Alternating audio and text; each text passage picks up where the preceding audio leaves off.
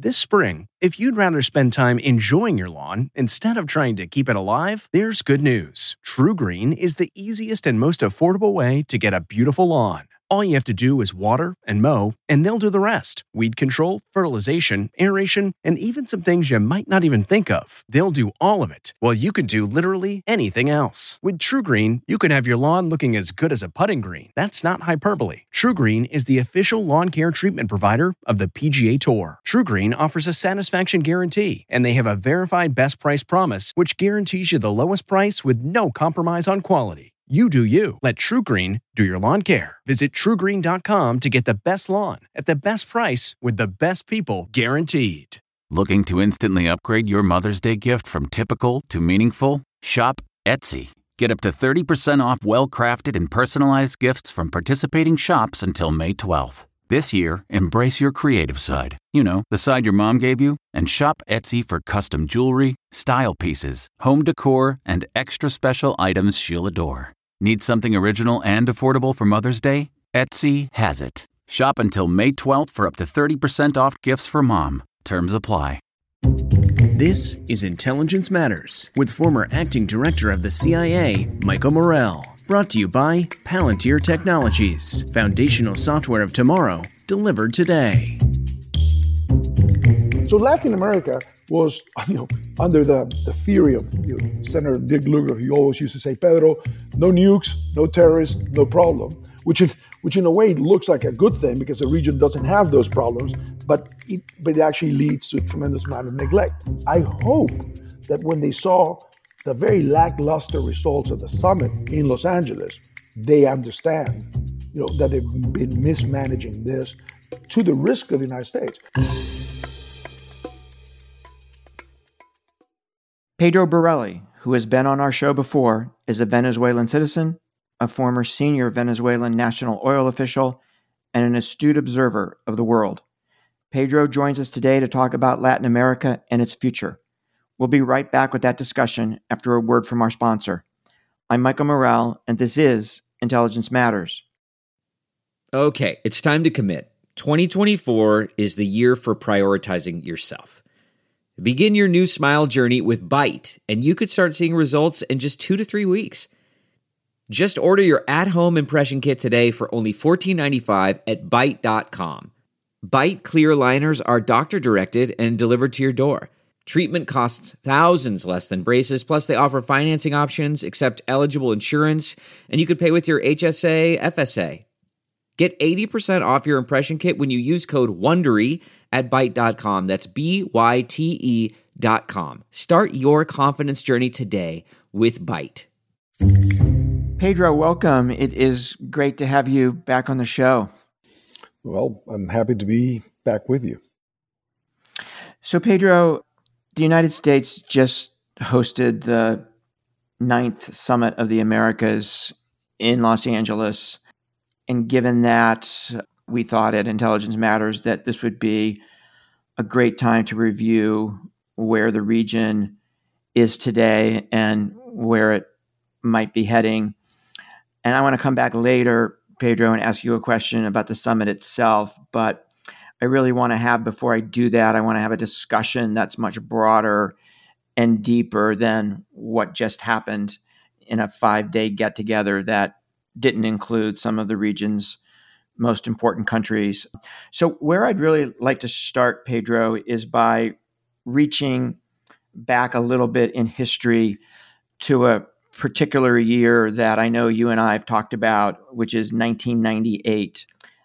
And if you think about it today, we have we have Russian aggression in Ukraine, we have the tragedy in your own country, Venezuela, and we have Washington searching far and wide to add oil to the global market to try to keep a lid on gasoline prices and I guess save themselves at at the polls.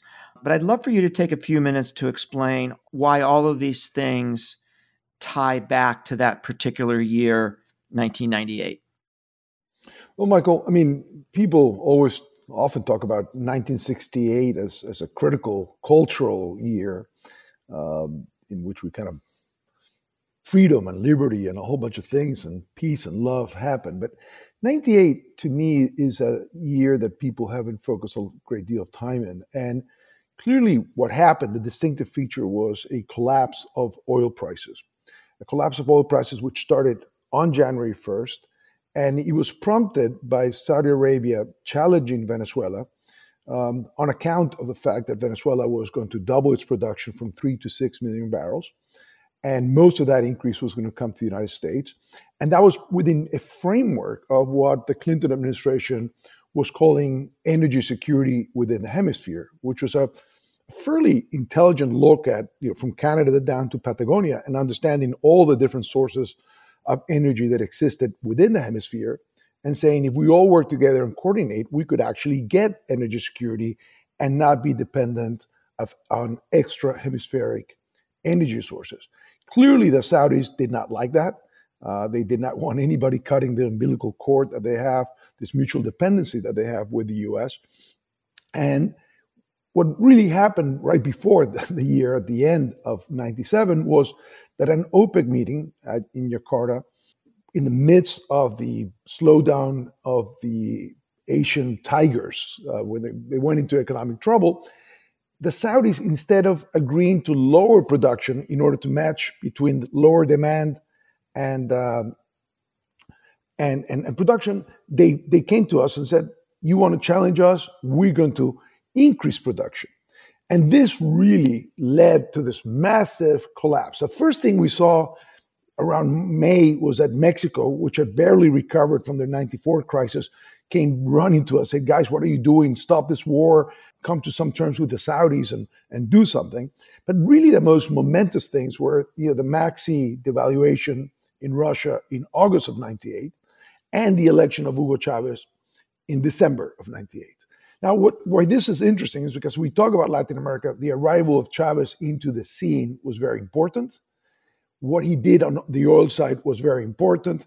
But, but more important was that that collapse of Russia in August of 98 was what led to the arrival of, to power of Putin, first as prime minister in July of 99, and eventually on the 31st of January of 99 as president of the Russian Federation and the rest is history, as I say. No, yeah, that yeah. that year was very critical to determine things. And if we talk more about the relationship between Russia and Venezuela, we can talk about what the interplay of oil was there. But I think this is a year in which a lot of things changed, and also a lot of the things that the United States had been planning for the region, the free trade zone of the Americas, this idea of energy, all that collapsed. So, kind of the entire game plan of the region began to collapse in 1998. So for me, Pedro, the story you told speaks volumes about how what happens in one region of the world can affect the entire world for years to come.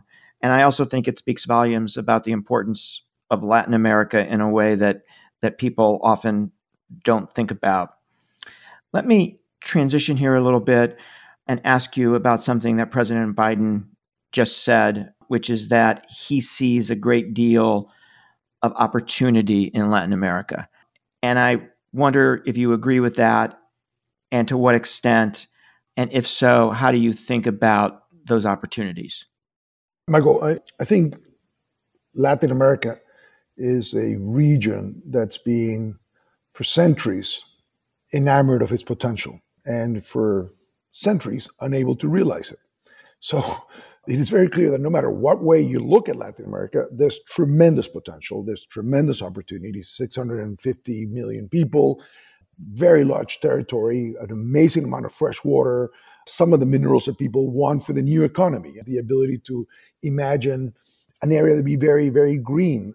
The Amazon, which people don't even realize, Amazon is the size of the 48 continuous states of the United States. I mean, the Amazon jungle is a huge carbon sink uh, that the world has there. This is a region that you know potentially could develop as as one of the fastest growing kind of green energy, green hydrogen areas.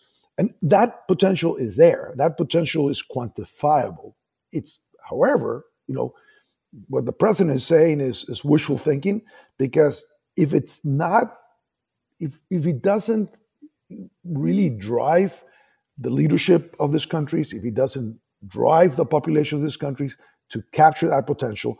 You know, we'll probably go another century without realizing the potential of the region. So, Pedro, why aren't we meeting that potential? Why is Latin America falling short of what we just talked about? And you know, what's behind that failure? And to what extent is that a function of Latin America itself? And to what extent is that a function of US policy? Can you talk about that a little bit?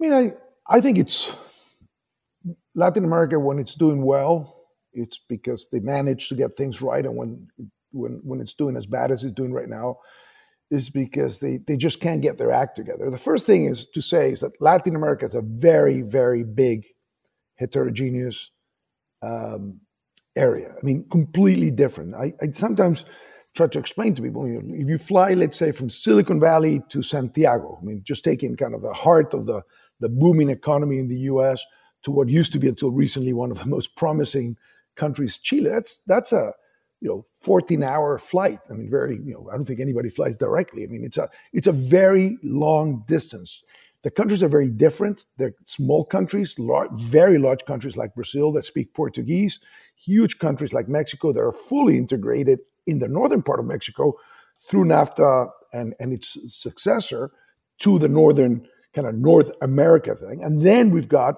the caribbean in the middle with all kinds of needs and basket cases and stuff like that. So the, the first thing to understand is that this is a very difficult and very big region with re- different history. So it's hard to kind of put a blanket statement of why things are not working. If you take right now a tiny country like Uruguay, uh, with three million people, is doing really, really well. I mean, and it's got a successful, you know, governments going from one party to the other, and it's it's a country that really works. When you go to a country like Argentina, it's a completely dysfunctional country. It's a country that's you know, wedded in bad politics, in mythical politics, deeply, deeply corrupted, and with probably the largest potential. I mean, Argentina was almost a you know first world country, you know, before the before the Second World War, and I mean, it was a country of, that had everything, and it's really through politics that it's ruined everything. I think the politics of the region. I think this region right now probably I would say there is no period of time where it's been so badly managed as, as it is right now. And all the elections that have happened have yielded really bad outcomes. So populists or people with very little experience have been elected. So we are, you know, if, if things were had got better, let's say in the first decade of the of, of the century, then we had a kind of lost decade when commodity prices came down in the in the second half now in this in, in, this in the second decade now in this third decade i think we're starting from a really wrong foot i mean almost everything is going wrong but where you see it and where you realize that the potential is going to be lost is that the leadership is very incompetent populism quick fix solutions leftist stuff that has never worked being revisited and even countries that we thought were you know literally beyond the line that were already in stages where they wouldn't go back.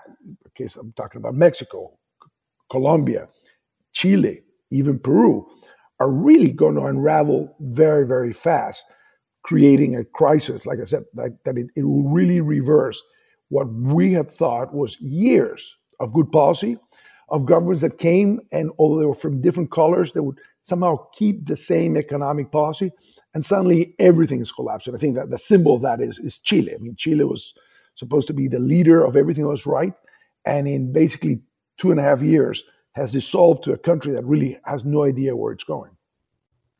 And then, to what extent does U.S. policy play in all of this? I think the U.S. I mean, it's it's it's easy to blame the U.S. because they're in a way this benign neglect is you know to to, to call it nicely is, is, is really there. The US has tried many times. The Alliance for Progress was very important. What they tried to do with the free trade zone area of the Americas during the Clinton administration was a good, good attempt to do something. But at the end of the day, the region itself does not want to converge to its neighbors to the north. Does not, they don't look at Canada and the US and the northern part of Mexico as, as a model to follow. I mean, they don't even look at Europe as a model to follow. So they haven't united politically, they haven't united economically, And at the end of the day, that's the problem. It's like it's this disjointed group of countries that are not taking advantage, are not generating economies of scale, who miss the boat. And I think what happened for the United States in reality is that when the free trade area of the America experiment, which was literally what all the governments called for in the first summit of the Americas in Miami in 94, by the time that they got to a later summit in Rio de Plata in Argentina, you know, things had changed. Chavez and Castro had contaminated the region with anti-Americanism, and everybody refused to go there. Now, the United States was then very focused on the war on terror, and I think very disappointed that this idea hadn't gelled and that nobody wanted to do it, and they just kind of, in a way, gave up on the region. And I'm not sure what else they could have done. They went ahead and signed bilateral agreements with Colombia and Peru and Chile Panama, the, the Dominican Republic, you know, and, Central America. So they tried to do it piecemeal, but in that whole process, Brazil was left out, Argentina was left out, and at the end you have Rome. And, and if you were to talk about the ideological contaminant, what is really damaging the region, it's funny, but it's Cuba. I mean, Cuba, I mean, it, it's amazing how a small country of 11 million people with you know absolutely dismal economic performance still is a absolutely damaging influence on the politics of the region. In what ways? How does that work? I think what happened is that Fidel Castro was dead set on a revolution, dead set on communism, dead set on anti US and what they call anti imperialism and he pushed and pushed and pushed. And he had obviously you had what happened with Allende. I mean, he basically took over Chile during the time of Allende. The wars of Central America were very much influenced by him. And then suddenly he ran out of money. He ran out of money when the when the Soviet Union collapsed. And he went through a very, very difficult period of time. But then came Hugo Chavez. Hugo Chavez basically delivered himself to Fidel and Fidel found in Venezuela a massive ATM machine, an system to deliver money that began to play, you know, country by country, individually, going to first going to the leftist political parties, giving new oxygen to parties that have been dead, like the Communist Party in Chile, for example. You know, helping countries. I mean, getting Lula elected.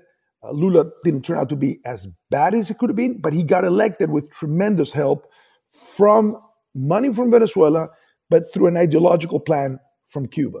Now, the thing about Cuba that I think it's important to mention in the context of the broad conversation is that after the missiles, the Soviet missiles were taken away, correctly, the American population as a whole never saw Cuba as a threat. It, there was no way that Cuba could do physical damage to the United States.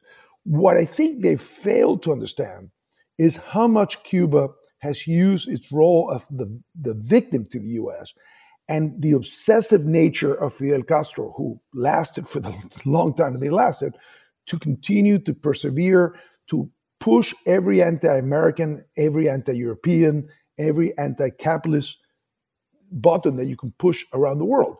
And when he got the money of Hugo Chavez, who wasn't an intellectual guy, who didn't really have a plan, but put himself in the hands of Fidel in order to get protection from the US because Fidel was able to prove to him that Cuban intelligence had penetrated Washington, that he could deliver the information as to exactly what State Department was thinking, what everybody was thinking in Washington.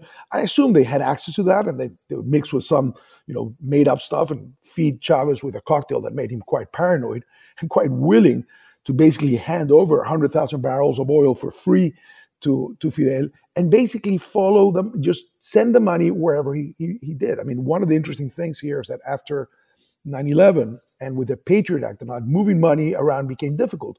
But Venezuela, with its fleet of government owned planes, began to be the distributor of cash all over the region. So suddenly you had the ability of influencing or, or breathing life to bad politicians, bad parties, or bad ideas.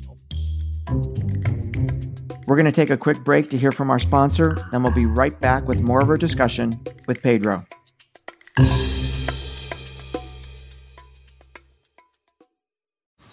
Man, that sunset is gorgeous. Grill, patio, sunset. Hard to get better than that. Unless you're browsing Carvana's inventory while you soak it all in. Oh, burger time. So sit back, get comfortable. Carvana's got thousands of cars under $20,000 just waiting for you. I could stay here forever. Carvana, where car buying meets comfort, meets convenience. Download the app or visit Carvana.com today. So, Pedro, we were talking about U.S. policy. And, you know, when it comes to Cuba here, it's U.S. policy, as you mentioned, that gave them oxygen, right? I used to sit in my office at CIA and think that the embargo was the greatest gift that we ever gave to Fidel Castro. Yeah, they knew how to play the victim card very well. They justified all the failings of policy in Cuba, all the suffering from you know suffering from policies that were from a very unempathetic uh, leader like Fidel, who didn't really care at the end of the day about anything. He blamed it everything. You just travel around Cuba and everything is around el bloqueo, as they call it, the blockade. The reality is that that blockade didn't really exist, and I think what the what the Obama administration did, uh, the wise part of what they did, is is recognize that the U.S. was the main source of pharmaceuticals, one of the main sources of um, of food. That you know, basically, the fourth or source of tourists into Cuba were Americans, and suddenly realized, you know, we are being hit around by something that doesn't exist, that it's not real. And I think they pursued or saw the opportunity to deal with Raul Castro, who wanted to shift Cuba from you know communism of the 20th century to crony capitalism of the 21st century, kind of move Cuba to kind of a Vietnamese model. And for that, he understood that he needed to cut the umbilical cord with Venezuela, patch up with the United States, create some competition for investment from Europe and other places into the island, and you know control you know from the armed forces control that new kind of crony capitalist society. The Obama administration took advantage of that, and I think when the deal was announced, Cuba literally had no argument. It was incredible. The whole region was in shock because this whole victimization strategy disappeared. So suddenly, every you know, the entire cloud of Cuba over the region lifted, and and suddenly, you know, it looked like I was very smart. One of the things that people do not recognize or realize, it's not at all discussed. I've never seen it explained very well. Is that when Obama decides to go to Cuba on in March of 2016 the speech that he gave in Havana, which he wrote, his people wrote in Little Havana in Miami, the objective was to please those people in the Cuban American community who are still opponents of the opening to Cuba. He gave a speech to please them, but he gave it in big Havana. And when I listened to it, it was probably the best speech Barack Obama gave. He said everything that one would have thought that you have to tell them, but it was a wrong speech if you were beginning to, to try to bring these people into a fold or just move them and shift them into a completely different thing. And lo and behold, you know, a few days later, an op-ed came out by Fidel Castro. It was called Brother Obama, and basically just told me, you know, don't come here to lecture to us. We do not need anything from you. And really, at that moment, that entire strategy, which had been run with tremendous stealthiness, nobody knew, the, the Venezuelans didn't find out, the Russians didn't find out, that whole strategy just came collapsing in what people now in the, in the, in the Obama team recognize was an excess of hubris. And we're now back to Cuba being the highly polarizing, where the most aggressive part of the Cuban regime is the one calling the shots, and they're complete, continue to be disruptive, as we saw in the summit. So, Pedro, the extent to which Latin America has failed to take advantage of its potential and the opportunities that are out there. That has given opportunities to both Russia and China in the region. Can you talk a little bit about that? I think they're they're different. Clearly, at the fall of the Soviet Union, Russia didn't even have a relationship with Cuba, which had been kind of its satellite in the region, and and the relationship you know, was really really bad. I mean, all the way I would say to 2008, 2009 they were almost not in speaking terms between Cuba and the Russian Federation. The Chinese had actually looked at the region for natural resources. And I think the first approach of China is understandable. It's, it's a a country that's growing, that has the first need it has is raw materials.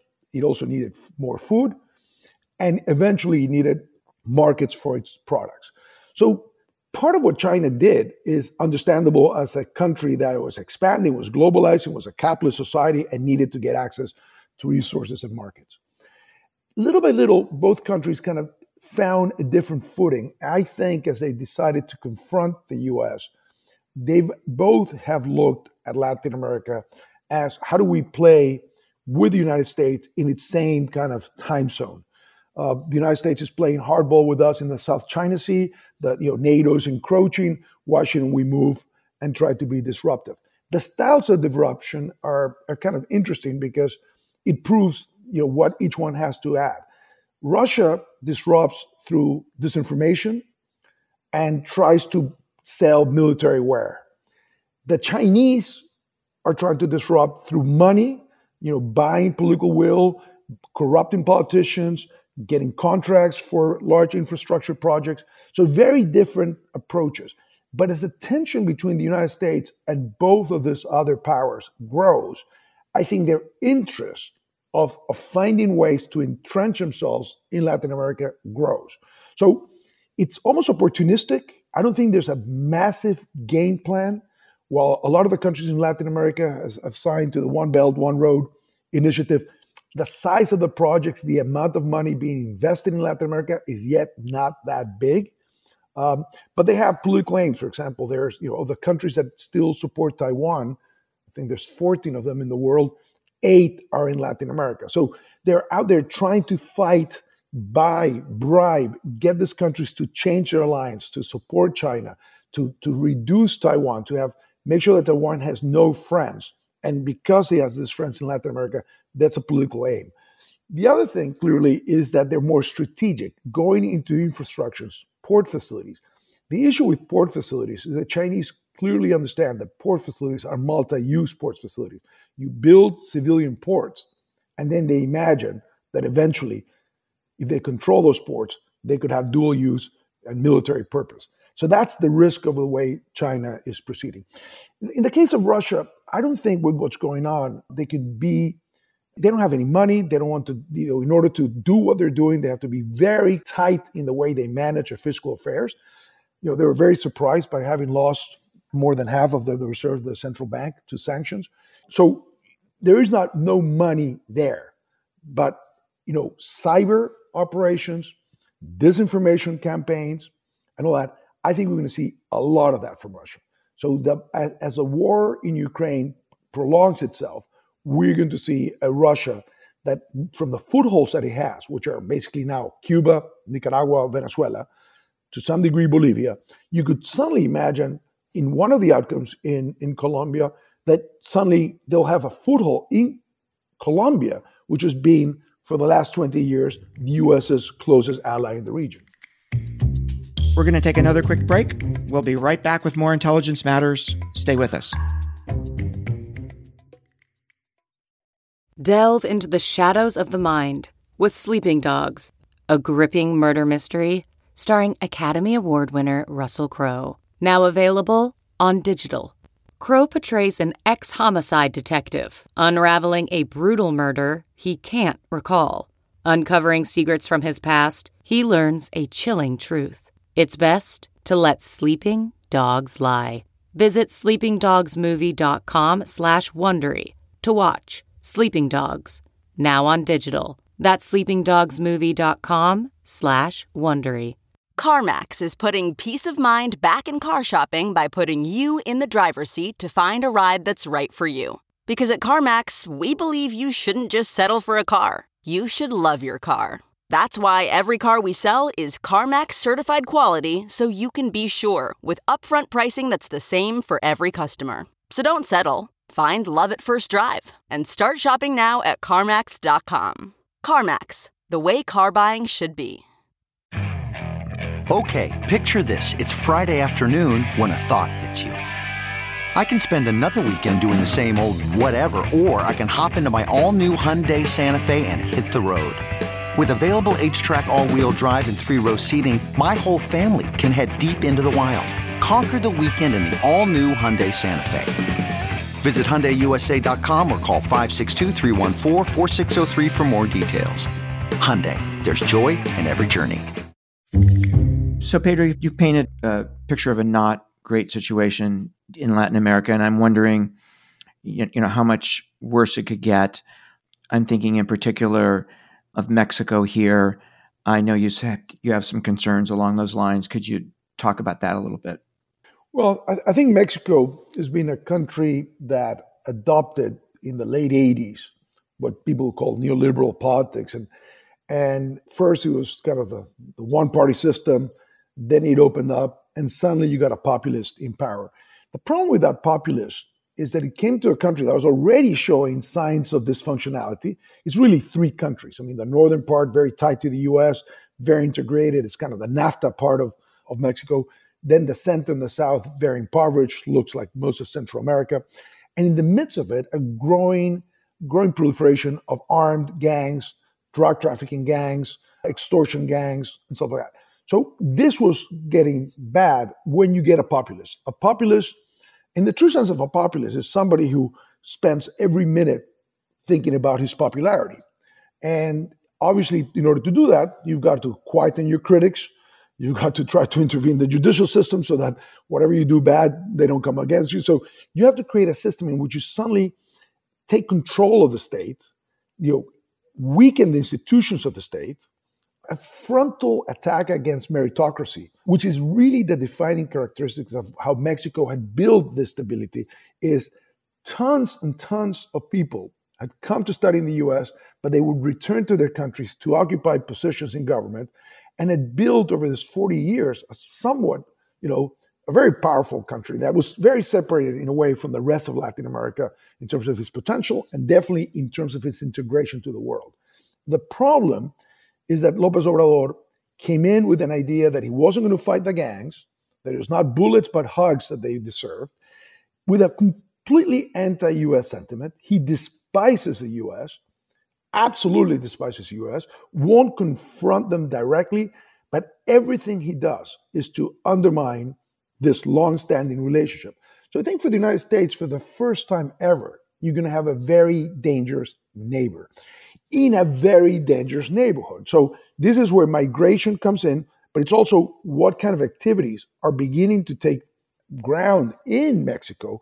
Who's coming to Mexico? What are they doing in Mexico? And how does that flow into the United States? So, first of all, it's clearly the, the, the way, the passage for migrants of all sorts, but it's also potentially the weakest part of your, the territory of the United States that you've got to defend because anybody who wants to do damage physically to the United States would probably stage something out of Mexico.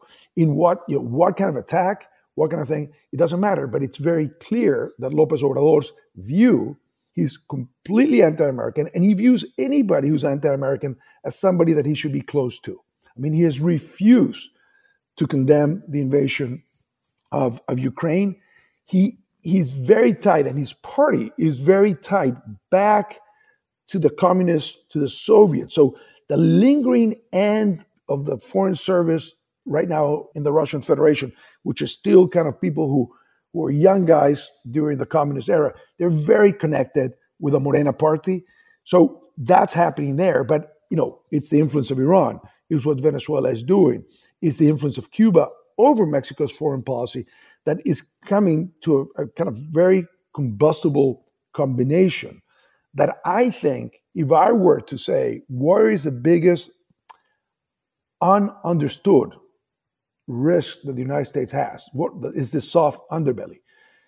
And again, it's Mexico, but it's as the rest of the region begins to go through this crisis in which more and more people will flee these countries, always seeking to get to the United States, you're going to compound every single problem of Mexico with the problems of the region converging in a physical territory. So, Pedro, is democracy at risk in Mexico?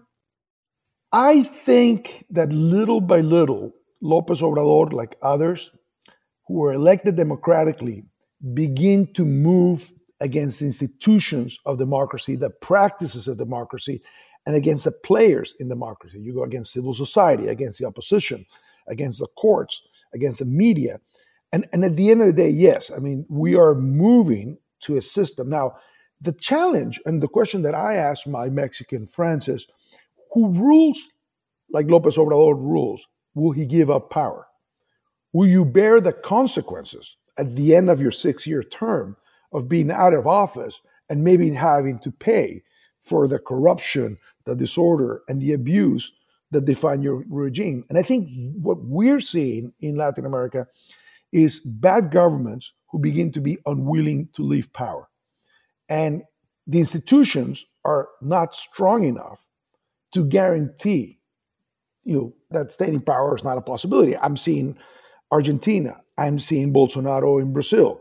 I'm definitely we've seen what happened in Bolivia.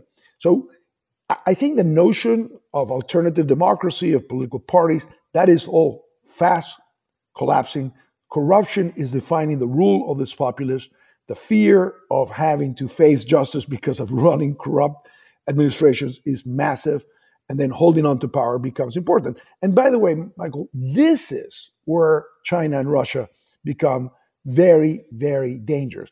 While the United States is promoting democracy and just be, you know, kind of the big champion of democracy, China and Russia, in their big declaration in Beijing, basically said and stated, you know, every country should have the government they desire, and this promotion of democracy should not continue. I mean, this is this is an imposition by the West on countries, and it's not surprising that right before the invasion, Bolsonaro from Brazil and President Fernandez from Argentina ran to Moscow a week before the invasion.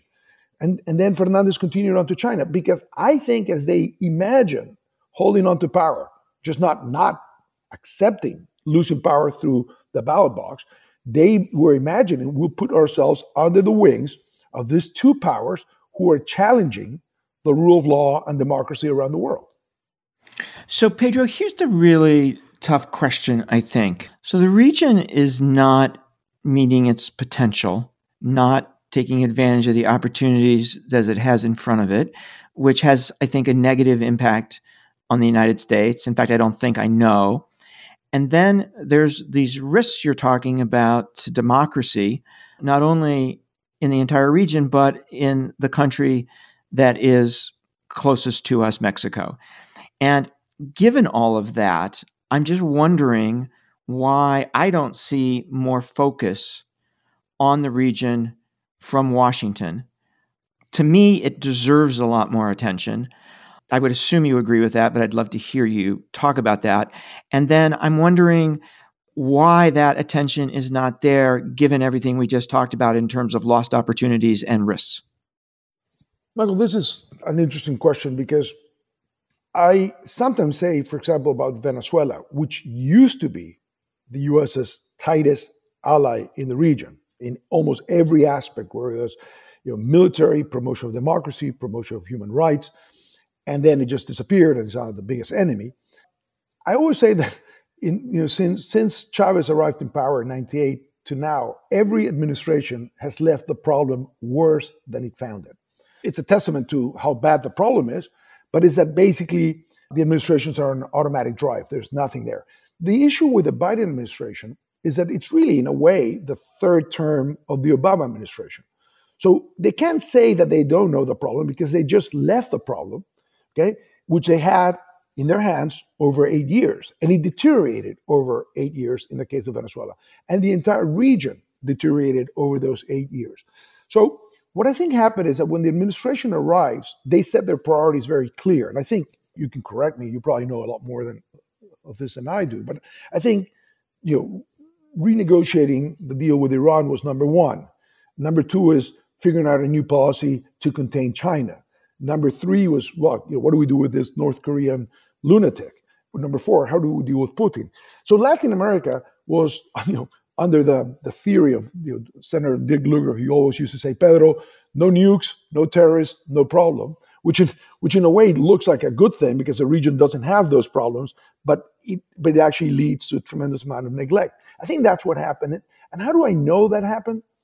Because they did exactly the opposite of what I would do if if it cannot be a priority, if I know I'm going to be focused on these four big things, but I understand something about the risk and opportunities in Latin America, I would just put a really good team that would manage that, that wouldn't take my time, senior management time. You just, you know, na- maybe name special envoy for the Americas, somebody with, you know, real power, with access to the president, who just runs that part of the world, you know, with the tools that are needed for that part of the world as the top echelon of you know foreign policy runs those four big crises. That didn't happen.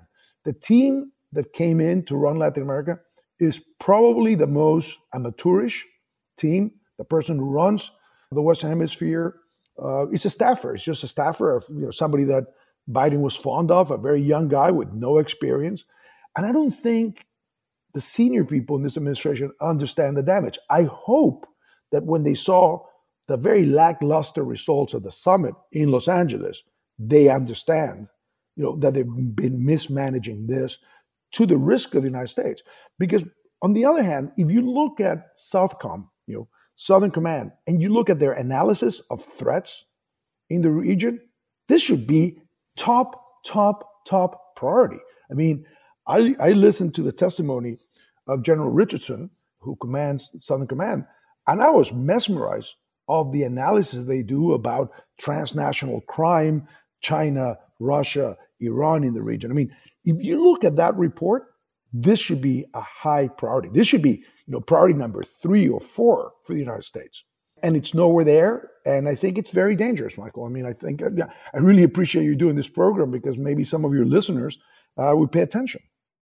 You know, Pedro, I told I told you a story which I'll I'll now share with my listeners. I was talking to President Bush several years ago, and I I made the comment that the most important relationship for the United States was the relationship between Washington and Beijing.